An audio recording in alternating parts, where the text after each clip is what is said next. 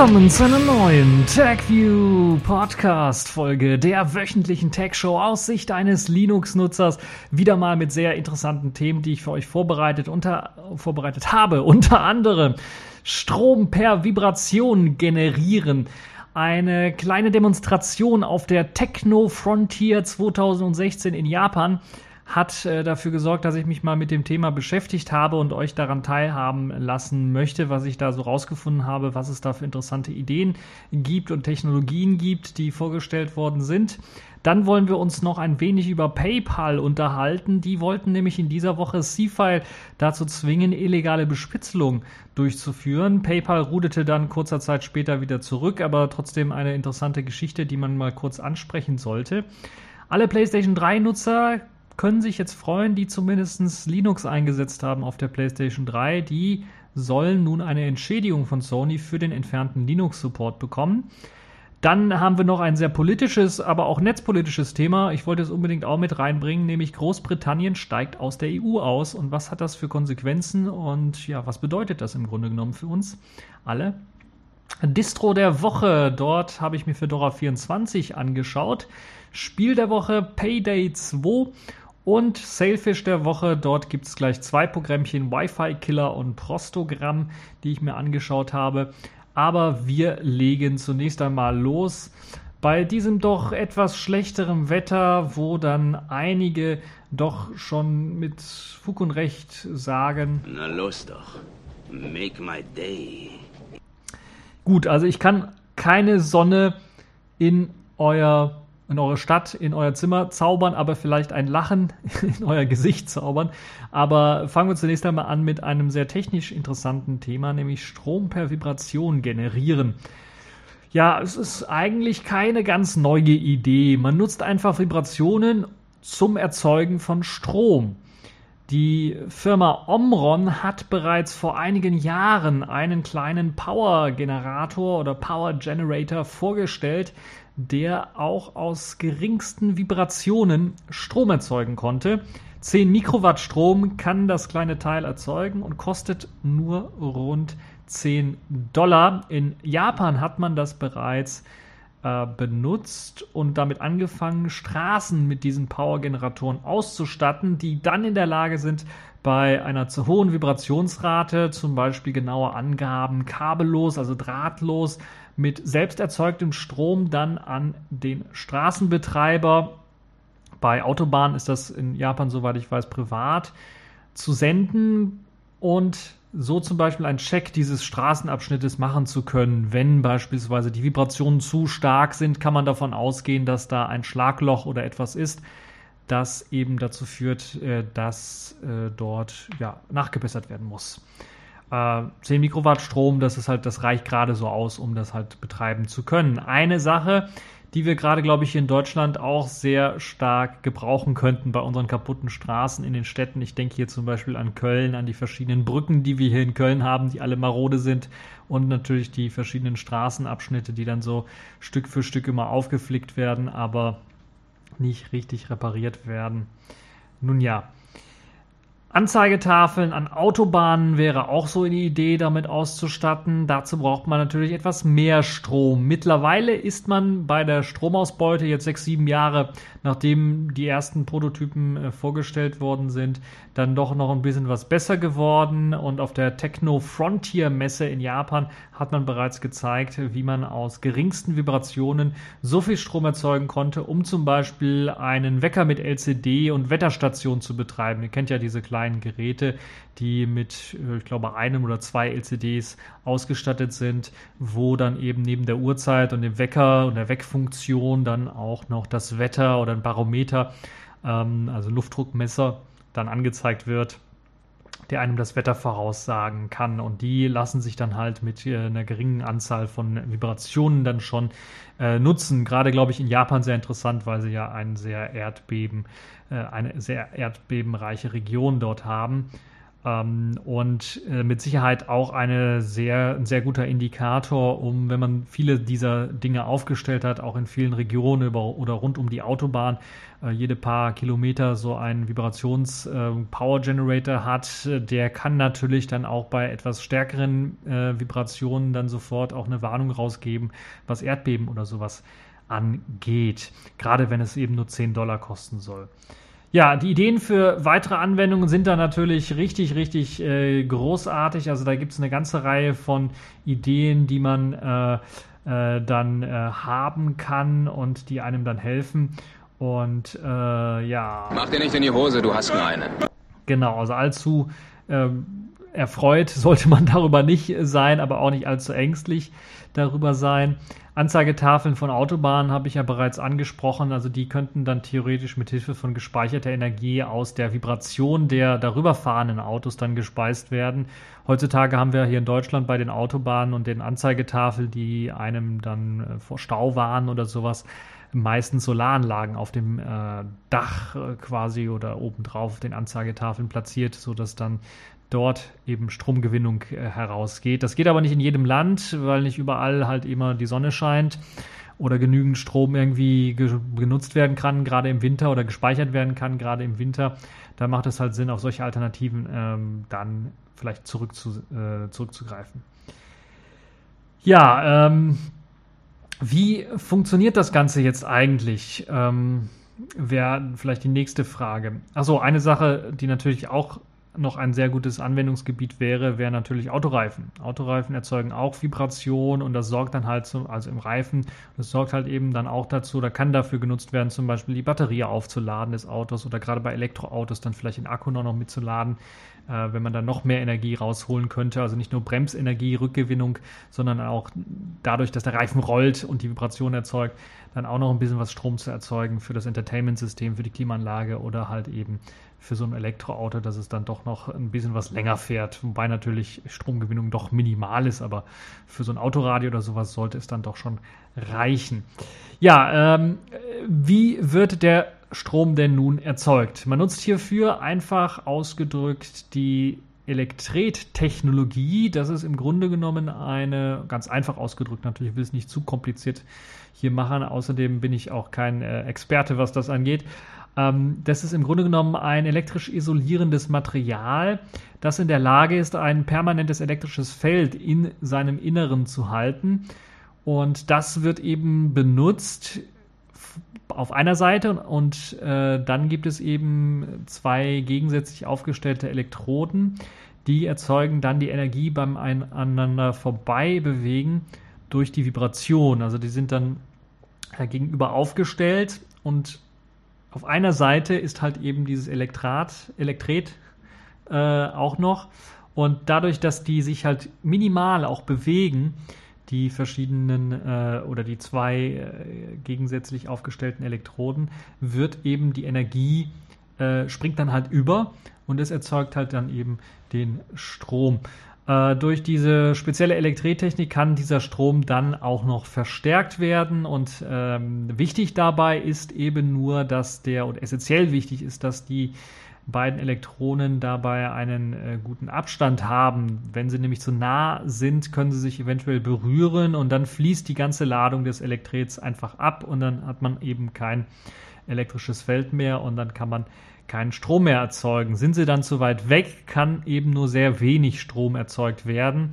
Und man hat jetzt herausgefunden, auch nach jahrelanger Forschung natürlich, aber auch Optimierung der ganzen Geräte, dass so 70 Mikrometer, äh, ihr könnt da mal schauen äh, im Vergleich, wie klein das Ganze ist. Das ist schon minimalistisch klein, aber 70 Mikrometer scheint hier das Ideal zu sein.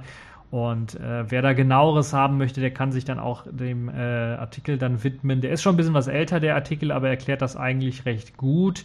Es gibt dann noch ein kleines Videofilmchen, ganz kurzes nur, äh, was kurz zusammenfasst, was auf der Techno Frontier in Japan so vorgestellt worden ist. Das ist so ein Video, was dann äh, ist ein Ausschnitt eines Videos, das allgemein äh, über verschiedene Innovationen auf der Techno Frontier dann berichtet hat. Und da war halt eben auch dieses ähm, Verfahren, äh, was dort gezeigt worden ist.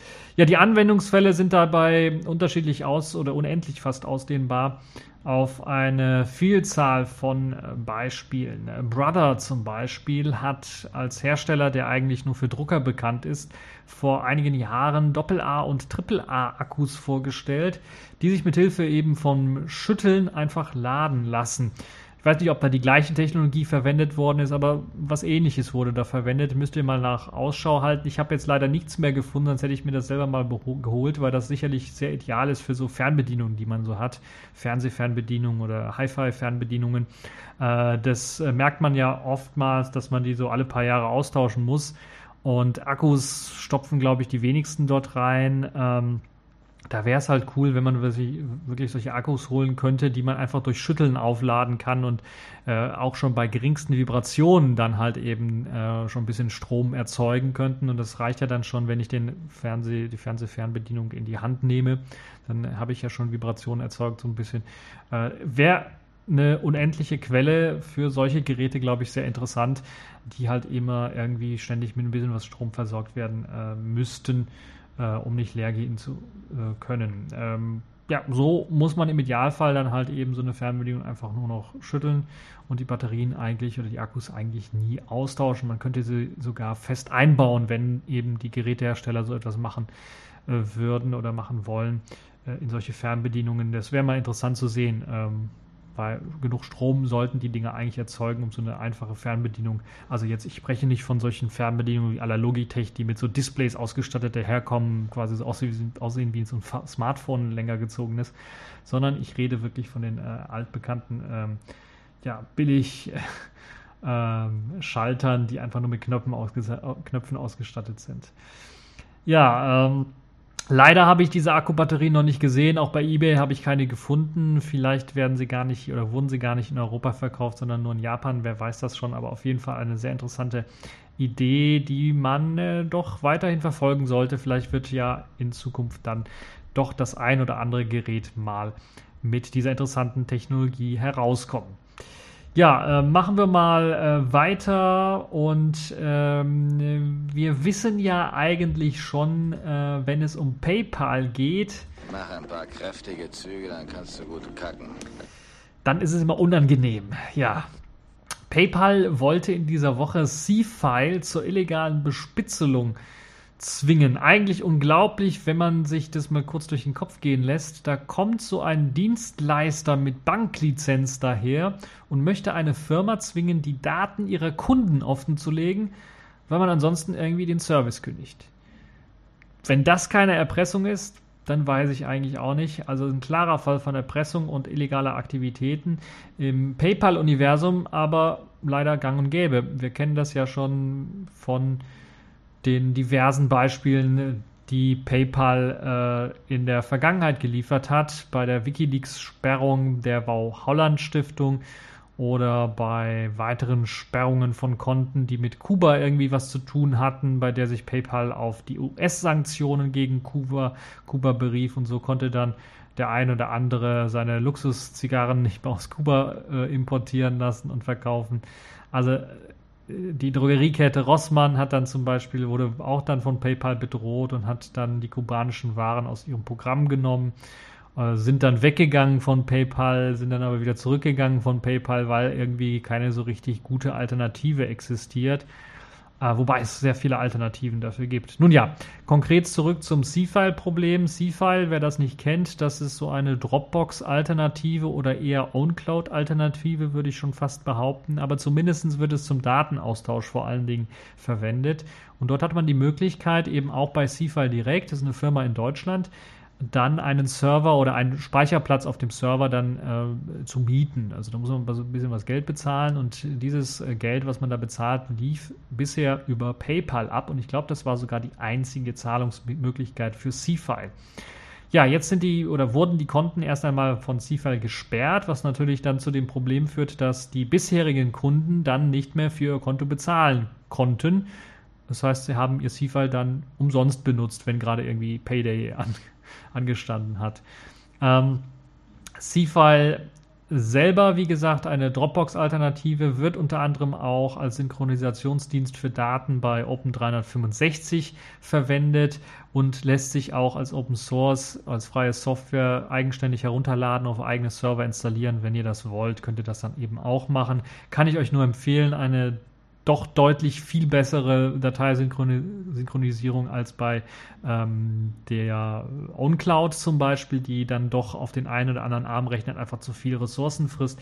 Dafür ist eben C-File eine sehr gute Alternative. Wir haben auch, glaube ich, bei Radio Tux mal über die Alternativen zu Dropbox und Co. geredet und da war C-File auch ein, eines der vorgestellten Programme. Ja, äh, wie gesagt, PayPal taucht nicht das erste Mal negativ auf. Äh, nun haben die wohl eigentlich auch nicht gemerkt, dass Luxemburg, bei denen sie ansässig sind, äh, nicht in den USA liegt und aus dem Grunde dann auch nicht die US-Gesetze gelten. Jedenfalls sieht es so aus, dass PayPal nun zurückgerudert ist. Nein, weil das war natürlich nicht lange haltbar, so eine Forderung an ein Unternehmen, das äh, seine Daten rausgeben soll. Und vor allen Dingen ist es natürlich marketingtechnisch für PayPal auch eine schlechte Geschichte, weil sie machen ja momentan das Marketing äh, im Fernsehen, wenn ihr das vielleicht gesehen habt, äh, mit eben das neue Geld oder die neue Art, wie man eben Geld im Internet benutzt, um eben noch mehr Kunden auch hier in Deutschland zu gewinnen. Alles in allem zeigt es sich mal wieder, dass wenn man nicht in Grund und Boden klagt und der Gesetzgeber hier in Europa nicht mal klare Kante zeigt, dass das gnadenlos einfach irgendwie ausgenutzt wird von PayPal und PayPal halt eben macht, was es im Grunde genommen will. Ja, mittlerweile, wie gesagt, ist PayPal zurückgerudert und hat sich dann auch ausdrücklich bei CFAL entschuldigt. Ob das auch alles irgendwie passiert wäre, wenn sich CFAL nicht an die Öffentlichkeit gewendet hätte, weil es gab große Berichte auf Golem, auf Heise, die eben darüber berichtet haben und dann viele weitere, die dann natürlich nachgezogen haben. C-File selber will sich nun nach Alternativen umschauen, zumindest die Kunden, die nun schon per PayPal bezahlt haben, können weiterhin damit äh, bezahlen erst einmal. Und ich bin mal gespannt, was für Alternativen Zifal dann finden wird und was jetzt dann genutzt wird. Also aus dem Kopf heraus fällt mir nur eine Alternative ein, die, glaube ich, europaweit äh, an, Popularität gewonnen hat, nämlich die Alternative äh, Skrill. Ich glaube, die hieß vorher irgendwie was anderes. Money, irgendwas hieß die vorher, aber mittlerweile heißt die Skrill. Das ist die einzige, die ich noch so im Kopf habe, weil ich die auch mal benutzt habe. Und äh, die funktioniert auch recht gut. Also wenn ihr auch selber mal nach PayPal-Alternativen sucht, äh, Alternativen sind immer gut zu suchen, gerade wenn man halt, ähm, wie hier deutlich auch aufgezeigt wird, dann eine quasi Monopolstellung hat, die dazu führt, dass eben man die Marktmacht missbraucht. Ja, kommen wir mal, apropos Marktmacht missbrauchen, kommen wir mal zu Sony. Ähm, äh, Sony ist halt immer irgendwie so. Was ist denn? Nicht abbrechen, das Ärmchen! Nicht abbrechen! Ah! Genauso fühlt es sich bei Sony irgendwie an mit dem Ärmchen und Abbrechen, weil er Ihr erinnert es euch vielleicht nochmal an die PlayStation 3. Das wurde ja großartig beworben von Sony damals, dass sie so stark sei, dass man sogar ganze Systeme als Computer, das ganze System als Computersystem benutzen kann, Drucker anschließen kann, Maus und Tastatur anschließen kann, im Internet surfen kann und so weiter und so fort. Dafür hatte man dann eine extra OtherOS gebastelt, OtherOS-Modus oder Funktion gebastelt, die ihr dann erlaubt hat, eine Linux-Distro darauf zu starten. Auch eine eigens in Auftrag gegebene äh, Linux-Distro von Sony dann darauf zu betreiben. Das war damals dann doch sehr beliebt, äh, da man so günstig, glaube ich, damals nicht an einen 8-Kerner herankam. Das war damals eben, Dual-Core war schon Luxus und 8-Kerner war halt schon, äh, ui, ui, ui. Und äh, gerade das war eben State of the Art. Also dieser äh, Cell-Prozessor damals war wirklich eine Kanone. Äh, eine richtige Supercomputer-CPU war da drin. Und so hat sich zum Beispiel auch das Fraunhofer Institut ganz, ganz viele PlayStation 3 Konsolen geholt, um eben äh, die, glaube ich, im Cluster dann zu betreiben, um dann verschiedene Berechnungen zu machen. Das war denen halt viel, viel günstiger, als sich dann so einen Super Supercomputer zu kaufen oder mehrere normale PCs zu kaufen. Gerade weil eben auch der Cell-Prozessor da in verschiedenen Berechnungsweisen dann doch deutlich schneller war als ein so normaler Computer. Leider hat Sony dann doch ähm, etwas Muffensausen gehabt, muss man ganz deutlich, glaube ich, sagen, als die ersten versuchten vollen Zugriff auf die leistungsstarke Grafikhardware auch zu bekommen Und man dann auch noch befürchtet hatte, dass viele Spieleentwickler eventuell abspringen würden, wenn eben auch das DRM-System auf der PlayStation 3 geknackt werden würde. Und deshalb hat man dann letzten Endes äh, das Katz-und-Maus-Spiel beendet mit den Hackern, die dann die Linux-Funktion immer weiter ausgebaut haben, um äh, mehr Hardware-Support zu bekommen und man dann auch auf DRM-Bereiche zugegriffen hat. Und man hat dann den Other OS-Support gestrichen für die PlayStation 3. Das wurde dann mit einem Firmware-Update auf die aktuellen PlayStation 3-Geräte dann äh, durchgeführt, die damals eben aktuell waren. Und bei den neueren PlayStation 3-Geräten waren, äh, wurden die halt eben direkt ohne diese Funktion ausgestattet. Das sorgte dann doch für einiges Aufsehen und viele Beschwerden. Einige Kunden haben gemeint, das geht gar nicht so, haben direkt eine Sammelbeschwerde gemacht, äh, eine Sammelklage in den USA angestrebt. Und die hat nun zur Einigung geführt, dass Sony jedem der die PlayStation 3 Funktion genutzt hat, 55 Dollar an, äh, anbietet zu bezahlen als Entschädigung. Und man unterscheidet hier allerdings ganz deutlich zwischen aktiven Nutzern und Leuten, die sich eben eine PlayStation 3 nur gekauft haben, damals in diesem Übergangszeitraum, weil es eben diesen Linux-Support hat äh, und äh, damit auch beworben wurde. Aber die Leute den eben auch nicht nutzen konnten. Letztere erhalten dann allerdings auch nur 9 Dollar, also nicht die vollen 55 Dollar. Zudem gilt die Entschädigung dann auch nur für Käufer der PlayStation 3 von November 2006 bis April 2010. Also wenn ihr da kurz, da, äh, kurz danach irgendwie was gekauft habt, kurz davor werdet ihr es nicht äh, kaufen können, aber kurz danach, äh, wenn ihr da was gekauft habt, dann habt ihr leider Pech gehabt. Und ihr müsst natürlich in den USA leben. Also das ist das, oder in den USA irgendwie was gekauft haben. Ansonsten ist das halt hm, nicht so einfach. Äh, und es ist äh, auch noch nicht alles, was ihr machen müsst, denn, denn die Leute, die halt eben Linux tatsächlich genutzt haben auf der PlayStation 3 und diese 55 Dollar haben wollen, müssen auch noch eine eidesstattliche Erklärung abgehen, dass sie wirklich Linux auf der Konsole eingesetzt haben. Und dann wird halt eben erst geprüft und nach, ja, glaube ich, langer Wartezeit kriegt ihr dann die 55 Dollar. Ob es sich wirklich lohnt, ist was anderes, aber klar, es ist irgendwie kein großer fin finanzieller Gewinn, aber immerhin hat Sony nun auch erkannt, dass es doch Sinn machen würde, besser eine Entschädigung anzubieten oder zu zahlen Wobei nach so langer Zeit man natürlich dann auch damit spekuliert, dass viele der Kläger bzw. Geschädigten von damals die Unterlagen gar nicht mehr haben, um zu beweisen, dass sie die Konsole an dem und dem Datum gekauft haben oder auch schlichtweg sich nicht mehr damit befasst haben oder befassen wollen oder gar das Gerät gar nicht mehr haben und kein Interesse mehr an so einer Auslasszahlung haben.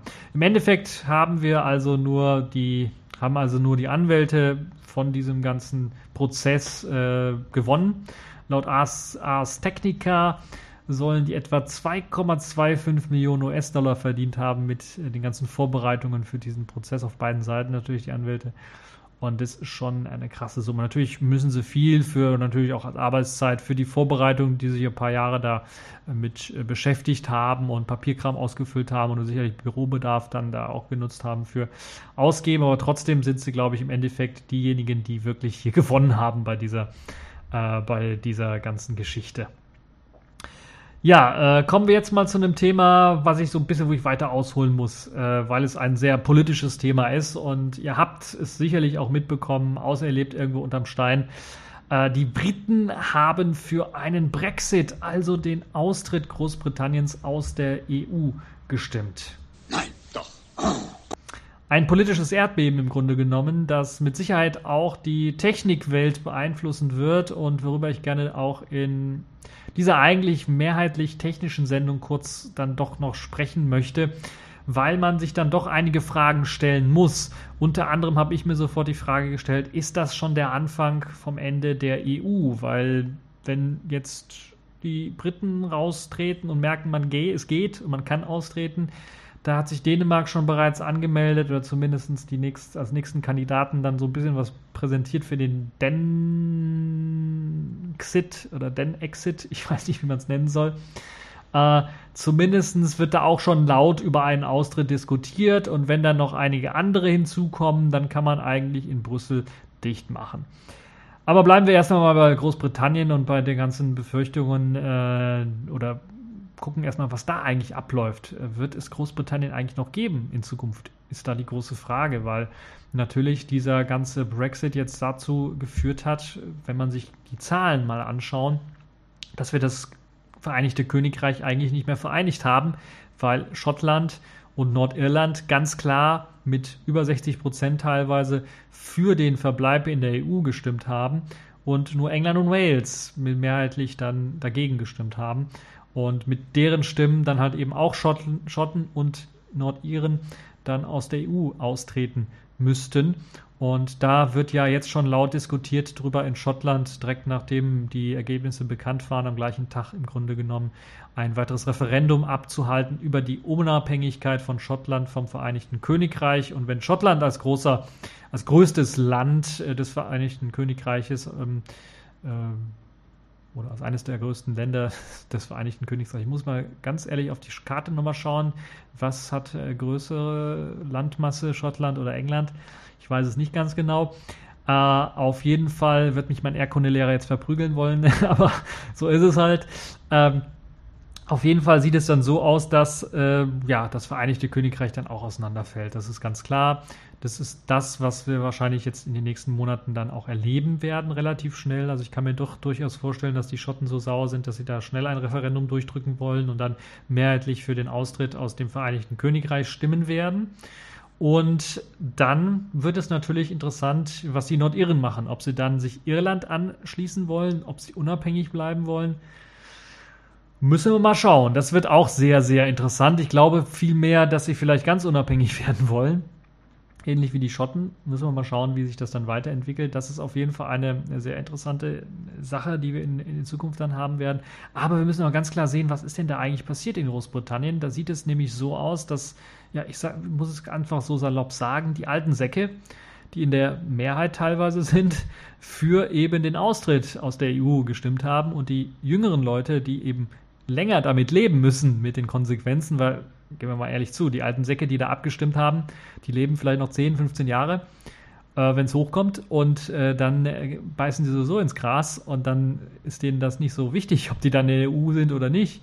Aber die jüngeren Leute, die dann noch 30, 40, 50, 60 Jahre vielleicht mit äh, dem Austritt aus der EU dann klarkommen werden müssen, äh, die haben natürlich jetzt die Arschkarte gezogen im äh, ja, muss man einfach ganz klar so sagen, weil es hat, bringt ganz große, viele Nachteile mit. Gerade in der Technikwelt oder sowas bringt es viele Nachteile mit sich, weil die Technikwelt kennt keine Grenzen. Ihr kennt es ja, ähm, einen Job kann man eigentlich überall anfangen, aber wenn es jetzt halt in der EU oder der ehemaligen EU, könnte man jetzt auch schon fast behaupten, so aussieht, dass halt, oder zumindestens, dass man, wenn man nach Großbritannien äh, fahren möchte und dort arbeiten möchte, ein Visum, eine Arbeitserlaubnis braucht ähm, und das nicht mehr so einfach geht und Papierkram ausfüllen muss und so weiter und so fort, ist das ein Riesenproblem. Andersherum wird es dann sicherlich auch so sein, wenn die Briten hier in Europa irgendwo arbeiten wollen, müssen sie dann eben auch irgendwie Arbeitserlaubnis oder sowas bekommen. Ich weiß nicht, ob es da Sonderregelungen für gibt. Ich glaube, die sind in der EU jetzt da, stinksauer auf Großbritannien werden sich nicht auf solche Sonderregelungen einlassen wollen.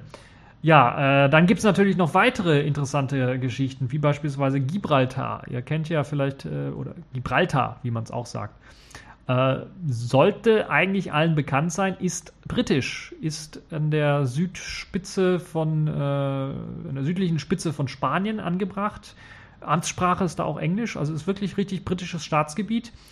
Und dort hat jetzt schon Spanien bereits angekündigt nach dem Brexit, ja, wollen wir nicht so eine Art geteilte Souveränität machen, so dass die Region ebenfalls, die mehrheitlich eben für den Verbleib in der EU gestimmt hat, in der EU drin bleibt und dann quasi Stück für Stück, ähnlich wie Hongkong damals an China übergeben worden ist, an Spanien übergeben wird.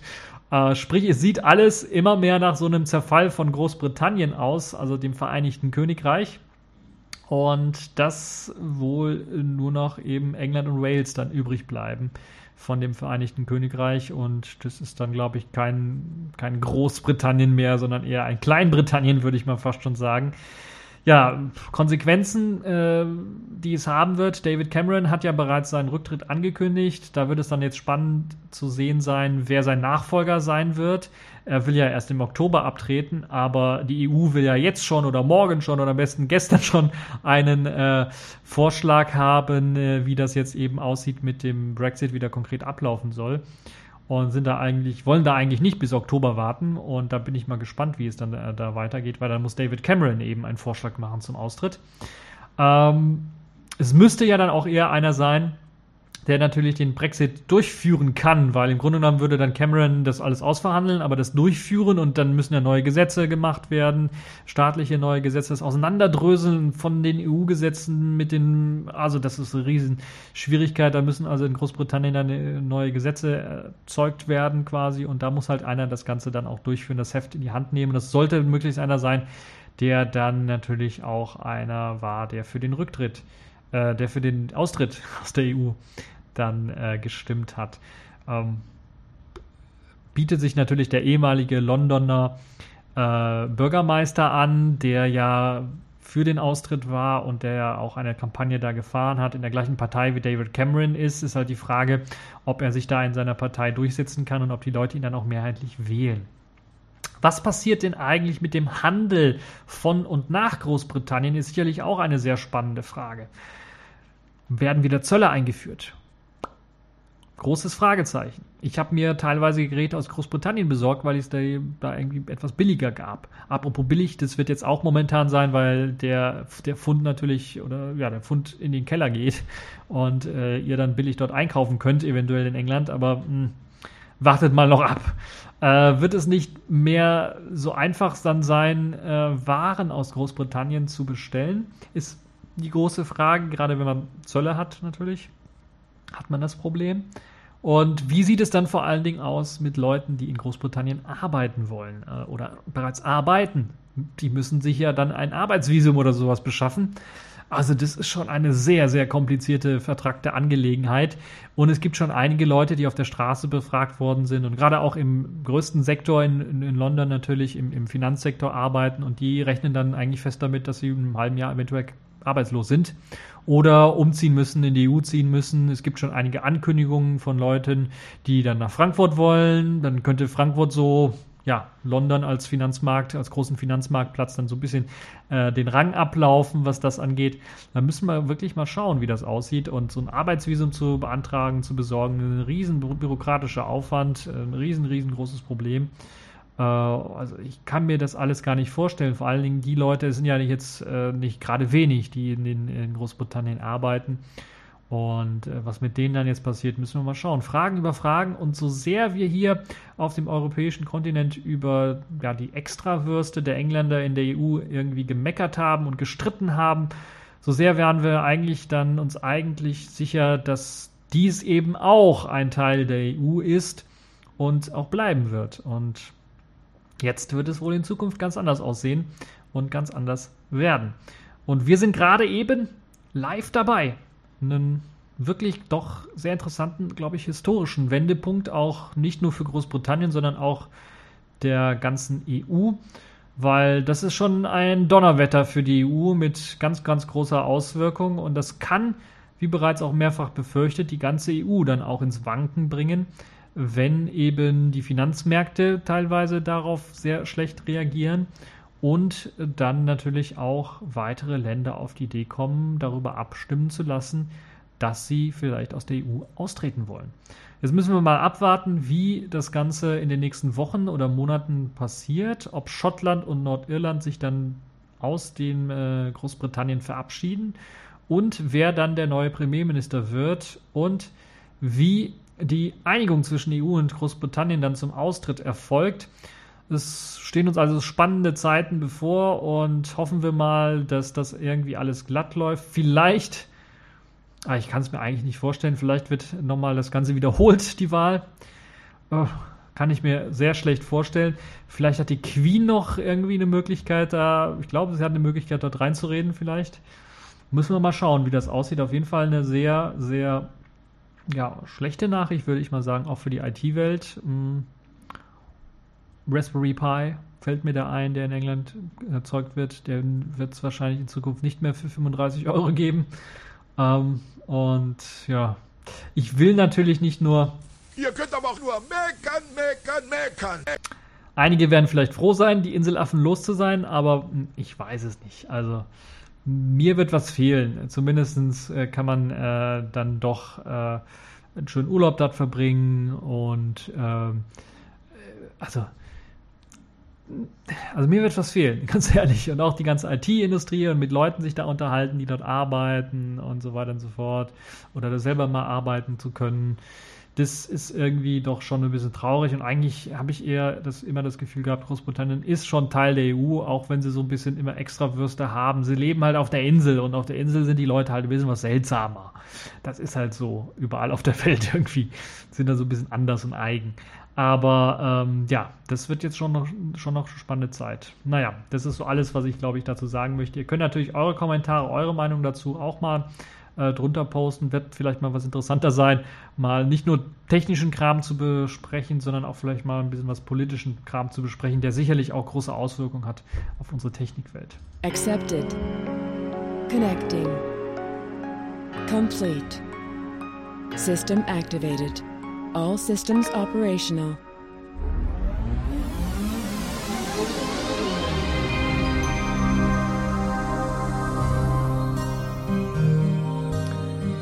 Ja, kommen wir zu den Kategorien in dieser Woche. Und dort gibt es dann doch einiges Interessantes. Locker, Mann, immer locker. Ist doch ein wunderschöner Tag. Naja, nicht ganz. Wollen wir also wieder zurück zu Technikthemen äh, gehen und uns etwas auflockern mit nämlich der Distro der Woche. Fedora 24 ist erschienen. Die neue Version habe ich mir angeschaut in der GNOME-Version, in der GNOME-Variante. Es gibt natürlich auch wieder die verschiedenen Spins, KDE Plasma Spin, äh, wo ich letztens einen der Maintainer ähm, im, im IRC kennengelernt habe, der auch äh, sehr freundlich ist und auch eine ganze gute Arbeit geleistet hat, was die neue Version angeht. Und ich habe mir die GNOME-Variante allerdings angeschaut. Äh, wie gesagt, XFC, LXDE und wie sie alle heißen, Mate und so weiter und so fort, Cinnamon. Äh, Desktops gibt es natürlich auch alle die verschiedenen Spins. Aber die GNOME 320er Variante ist halt eben das, was als Fedora Workstation hauptsächlich angeboten wird. Kommt mit einem ja doch recht ziemlich aktuellen, aktuellen äh, 4.5er Kernel daher. Ich glaube 4.5.5 ist es sogar. Der 4.6er Kernel wird bereits getestet und kommt dann auch bald als Update hinterhergeschoben. Das kennen wir ja auch schon von Fedora. Erstmals wird auch Flatpak als Universal-Paketmanager mitgeliefert. Das heißt, die Konkurrenz zu Snap oder Snaps, glaube ich, heißt es. Ich weiß es nicht, wie es heißt. Hört sich an wie Schnaps, aber äh, naja, äh, Snaps ähm, oder Snapper, oder, nee, Snapper ist was anderes, glaube ich. Snapd, also der Snap-Daemon äh, von, von Canonical entwickelt. Ähm, äh, der grafische Paketmanager Software oder GNOME Software kann nun auch ganze Distributionsupgrades durchführen auf der grafischen Oberfläche direkt. Das heißt, da wird einem schön in einer hübschen Grafik angezeigt, hier ist das neue Fedora erschienen, klicken Sie hier drauf, wenn Sie aktualisieren wollen. Dann kannst du draufklicken und dann aktualisiert sich das Ganze sehr schön. Diese Funktion soll dann auch in Zukunft für Fedora 23 nachgerüstet werden, sodass Nutzer ganz einfach auf die Version 24 upgraden können. Das dauert noch so ein bisschen, weil die Repos müssen ein bisschen um, um, äh, umgepasst, angepasst werden und es muss noch ein bisschen was dran gearbeitet werden. Zudem gibt es jetzt auch äh, Rezensionen und äh, ja, Sternebewertungen für Anwendungen in Software. Das heißt, da habt ihr die Möglichkeit, auch ein Feedback zu geben für die Software, die dort vorgestellt wird und äh, Sterne abzugeben. Und dann hat man halt so mehr das Feeling eines App Stores hier auch äh, in dem GNOME Software Tool. Wayland-Verbesserungen sind natürlich wieder mit eingeflossen und eine Wayland-Sitzung zum Testen gibt es natürlich auch wieder. Und die läuft stabiler als je zuvor und soll besser laufen. Ich glaube, das Kopieren von X11-Anwendungen zu Wayland und wieder zurück soll jetzt auch wieder funktionieren. Es gibt ein besseres Schriftarten-Rendering, gerade auch für die Standardschriftart Cantarell auf GNOME. Eine sehr interessante Geschichte. Äh, Virgl, also Das äh, virtuelle OpenGL wird jetzt unterstützt. Dies erlaubt es halt zum Beispiel in einem KVM-Gastsystem auf die 3D-Beschleunigung des Wirtsystems zuzugreifen. Das ist jetzt mit dabei, ist eine schöne Geschichte. Der Network Manager wurde auf Version 1.2 gebracht mit äh, einer Reihe von Stabilitätsverbesserungen natürlich, wie man das so kennt vom Netzwerk Manager, aber auch VPN-Unterstützung, verbesserter VPN-Unterstützung direkt im Network Manager. Firefox 47 und Thunderbird 45 sind wieder mit dabei als Internetbrowser und als E-Mail-Client. LibreOffice ist als Version 5.1 für Office-Sachen zuständig und wieder mit dabei. GCC 6 wird standardmäßig eingesetzt, damit wurden alle Pakete kompiliert.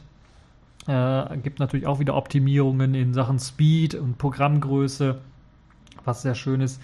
Und Fedora gibt es auch mal wieder natürlich in diesen verschiedenen Spins, wie ich ja bereits anfangs erwähnt habe. Das heißt, es lohnt sich da mal reinzuschauen. Ich habe auch einen kleinen TechView Vlog gemacht. Habe ich ja letzte Woche schon mal erzählt, dass ich damit angefangen habe, jetzt Vlogs zu machen. Und da stelle ich euch in so einem sechsminütigen oder siebenminütigen Videochen dann auch nochmal kurz Fedora 24 vor und was mir so aufgefallen ist. Insgesamt gesehen ist das halt wieder sich treu geblieben. Das heißt, es ist nicht für blutige Einsteiger gedacht, sondern das ist eher was für Leute, die sich ein bisschen was mit Linux mehr auskennen die den neuesten heißen Scheiß haben wollen, aber gleichzeitig halt eben doch auch noch auf diesen Release-Zyklus setzen wollen und nicht ganz Bleeding Edge gehen wollen, wie es beispielsweise mit Arch Linux oder sowas der Fall ist. Also auf jeden Fall eine sehr spannende Distribution, die man sich anschauen kann. Fedora 24 jetzt erschienen. Es gibt natürlich zeitgleich auch die Server-Variante neben der Workstation-Variante, die ich jetzt hier nur besprochen habe, die Server-Variante und Appliance-Variante oder sowas. Da gibt es verschiedene Varianten, die man dann auch für andere Anwendungsgebiete dann ausprobieren kann, die natürlich äh, können, äh, kann, die natürlich dann auch mit den aktuellsten Software-Updates daherkommen und im aktuelleren Kernel daherkommen, was sicherlich auch dem einen oder anderen sehr spannend sein könnte, wenn er mal ButterFS oder ZFS oder sowas ausprobieren möchte. Um, mit einem aktuelleren Kernel. Äh, kommen wir zum Spiel der Woche. Das ist diesmal Payday 2 geworden, aus zwei Gründen im Grunde genommen. Ist eigentlich ein Spiel von 2013, glaube ich. Ähm, zum einen, weil es das jetzt auch irgendwie für Linux gibt, irgendwie, kommen wir gleich nochmal zu. Aber zum anderen, weil es halt sehr, sehr billig gerade ist. Also für die Leute, die es haben wollen, die können es sich für, glaube ich, 5 Euro oder sowas äh, holen. Worum geht's bei Payday 2? Nun ja, äh, habt ihr nicht auch wieder mal Bock, irgendwie mit ein paar Kollegen eine Bank auszurauben? Das ist, glaube ich, so das große Fragezeichen oder das, äh, die zentrale Frage, die man mit Ja beantworten muss bei Payday 2. Äh, natürlich nicht in echt, sondern natürlich in einem Multi-Koop-Spiel namens Payday 2. Dort hat man eben die Gelegenheit, in einer Gruppe von vier oder fünf Leuten dann innerhalb äh, von 30 unterschiedlichen Missionen verschiedene Aufgaben zu erledigen. Von klassischen Bank um Geld erleichtern Aufgaben gibt es dann auch Variationen wie Gold stehlen in der Bank. Also da sind dann in einem anderen Tresor eingesperrt oder sowas. Da muss man halt dran. Äh, Drogen klauen oder in einem Einkaufszentrum irgendwie alles demolieren, was nicht nied- und nagelfest ist. Das äh, Spiel an sich kann auch alleine gespielt werden. Also falls ihr jetzt momentan keine Freunde irgendwie habt über, oder euer Internet nicht richtig funktioniert äh, bei diesem schlechten Wetter oder gerade am Absaufen seid bei dem schlechten Wetter, was ich nicht hoffe, ähm, dann könnt ihr das Ganze auch alleine spielen, seid dann allerdings auf die teilweise doch sehr dämliche KI ähm, angewiesen und das ist dann nicht sehr schön ich glaube, man kann auch, ich habe es noch nicht getestet, man kann auch nur zu zweit im Koop-Modus spielen, dann werden, glaube ich, die anderen äh, von den KIs äh, gesteuert, aber ist ja halt immer so, ein kleines Risiko mit dabei, die KI dann da äh, reinzulassen, weil die dann doch manchmal strunzdämlich durch, strunzdämlich durch die Gegend läuft und sich dann entdecken lässt. Apropos entdecken lassen, das ist nämlich ein wichtiger Punkt bei diesem Bankraub, heißt äh, ähnlichen Spiel. Man kennt es ja von GTA 5. Man kann hier auch den Bankraub gezielt planen und sollte man auch möglichst, äh, möglichst machen, um nicht auf die Nase zu fallen.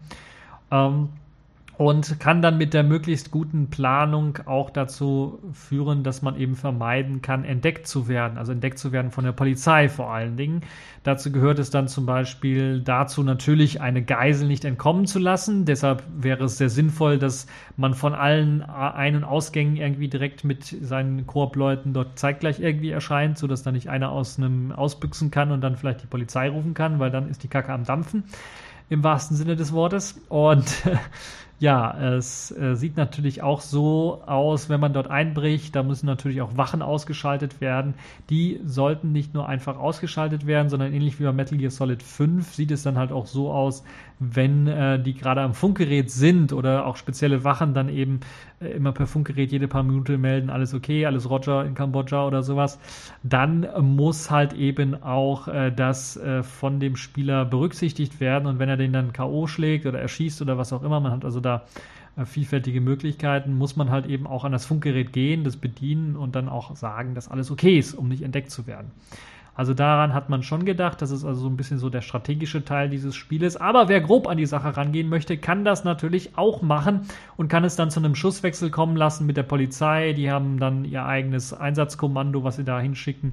Und da gibt es halt eben alles, was man so aus den amerikanischen Ballerfilmen her kennt äh, an Polizisten, ähm, die sich dann halt sehr gerne mit den Bankräubern ähm, ja, dann verschanzen und ähm, äh, gegenseitig dann abknallen. Äh, deshalb wäre es dann äh, in jedem Fall auch zumindest ratsam, dann einen Fluchtweg vorher schon sich anzuschauen und vorher schon zu planen. Ansonsten kann es halt sehr, sehr schnell zu einem Game Over führen und das wollte sicherlich alle nicht. Ja, das so mein kleiner Blick auf Payday 2. Man kann es momentan kostenlos neun Tage lang auf Steam Play zocken.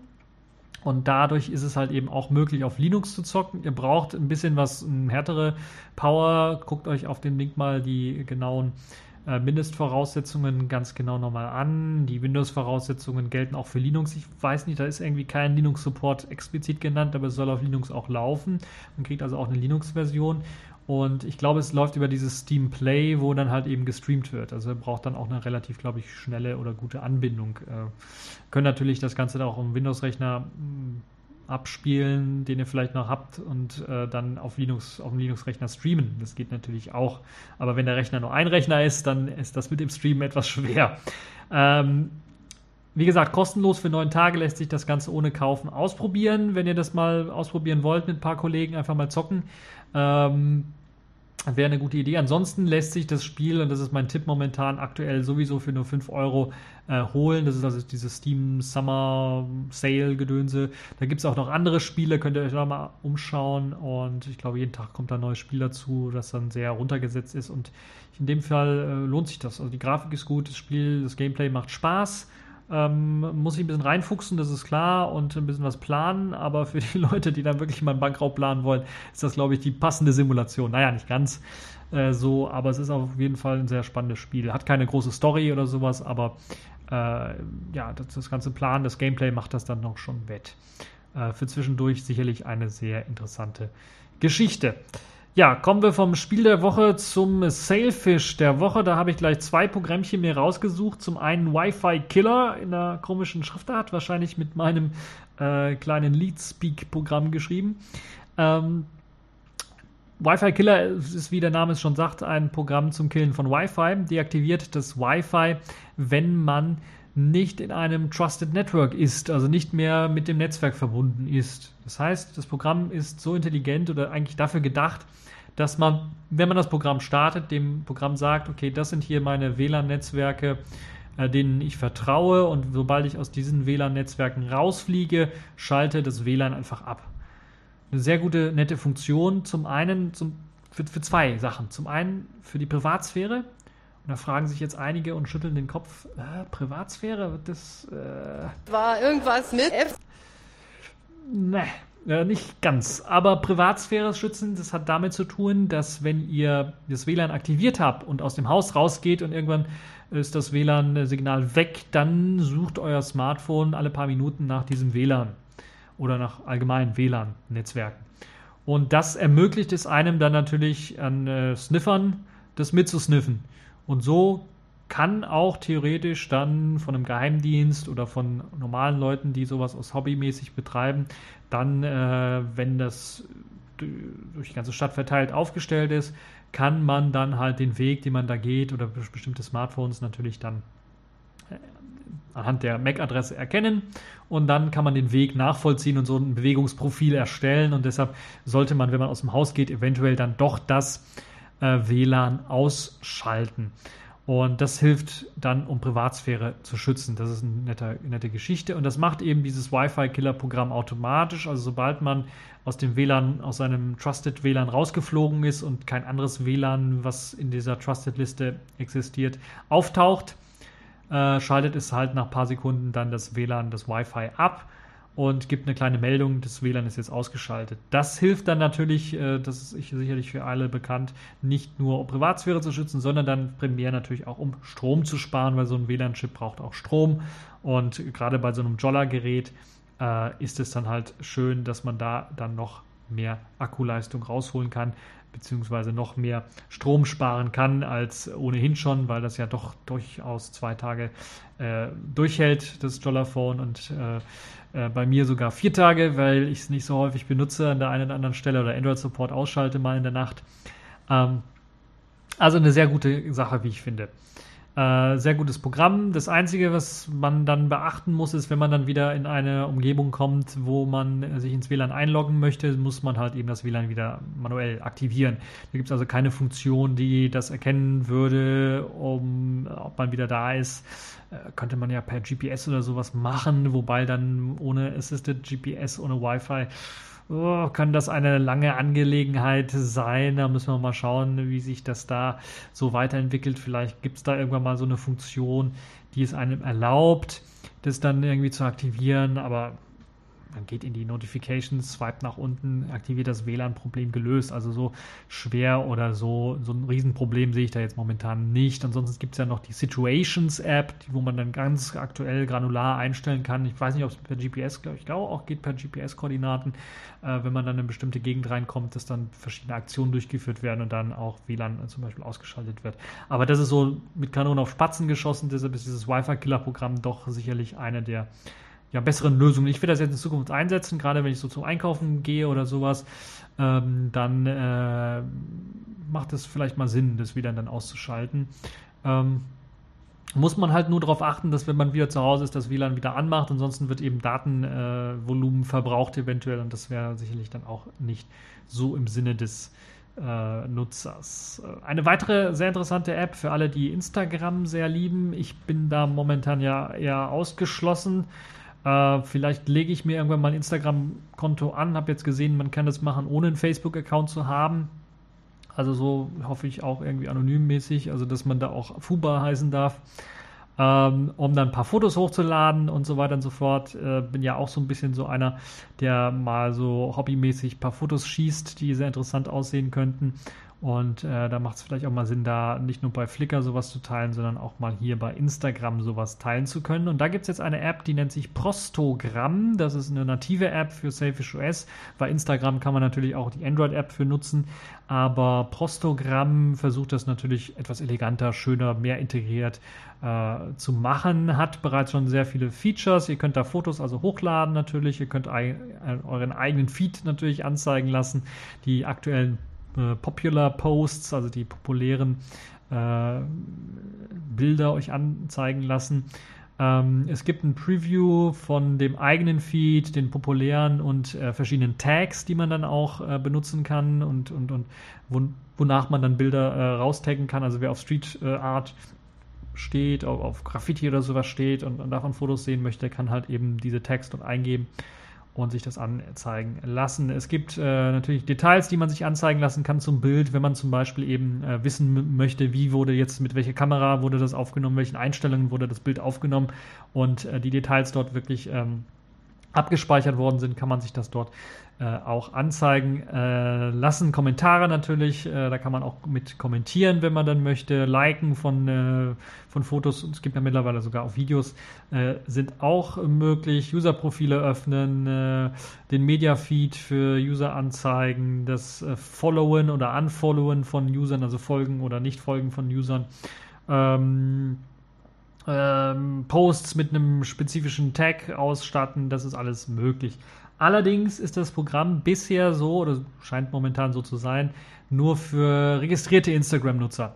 Das heißt, ihr könnt über die App selber noch nicht die Registrierung durchführen. Da gibt es einen Bug anscheinend oder es ist noch nicht richtig integriert, dass es nicht funktioniert. Aber Instagram.com, glaube ich, heißt die Adresse. Da kann man reingehen, sich registrieren und äh, dann hat man eben seinen Account. Ich werde es vielleicht mal ausprobieren Äh, vielleicht auch nur, um äh, mal zu testen, ob das Programm ordentlich funktioniert. Also hm, bin kein Facebook-Freund, äh, deshalb ist das eigentlich nicht so meine Welt, aber zum Ausprobieren kann man sich ja mal ein paar Fake-Accounts anlegen und äh, mal testen, wie gut das denn dann funktioniert oder vielleicht mal einfach nur einen Bug-Report senden. Also schöne Sache, dass wir jetzt auch eine native App für Instagram auf Selfish OS haben. Und das war es dann eigentlich auch schon für diese Woche.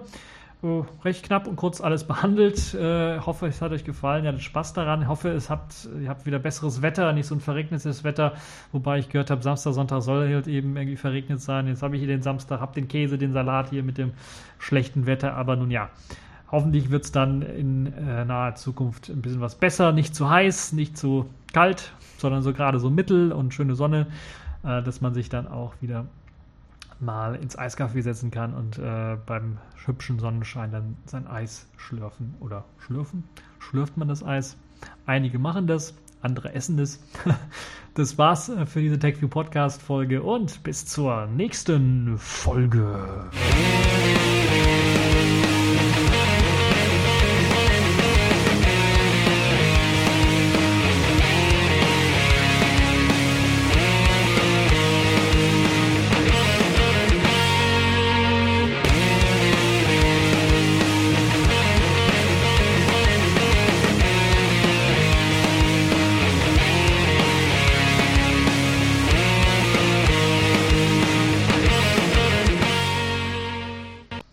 Vielleicht ist das Wetter so beschissen oder es regnet halt so komisch, weil halt eben auch der Himmel trauert, dass Großbritannien aus der EU ausgetreten ist und jetzt heult alles. Oder es ist halt das typische großbritannische Wetter, was wir hier haben, das englische Wetter, würde ich mal fast behaupten. Nun ja, äh, dieser kleine Scherz am Rande sei mir doch gestattet.